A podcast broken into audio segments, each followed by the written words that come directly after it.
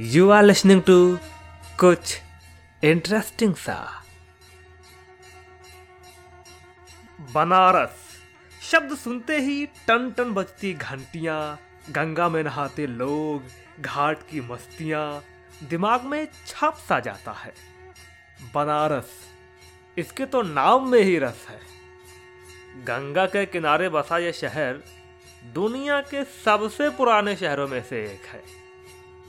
आप थोड़ा टहलने निकले हों और कुछ देर में सोच रहे हों कि किस गली से आया था।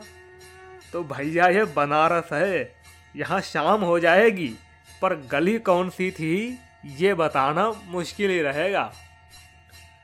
बनारस की धरती पर तमाम दिग्गजों ने जन्म लिया है।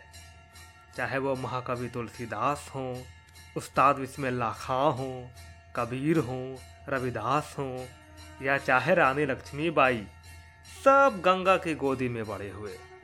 ऐसी मान्यता है कि मरने के बाद अगर अस्थियाँ गंगा में बहाई जाएँ तो मोक्ष की प्राप्ति होती है। बनारस से लोगों की बहुत आस्थाएँ जुड़ी हैं। शायद इसीलिए इसे भारत की आध्यात्मिक राजधानी भी कहा गया है।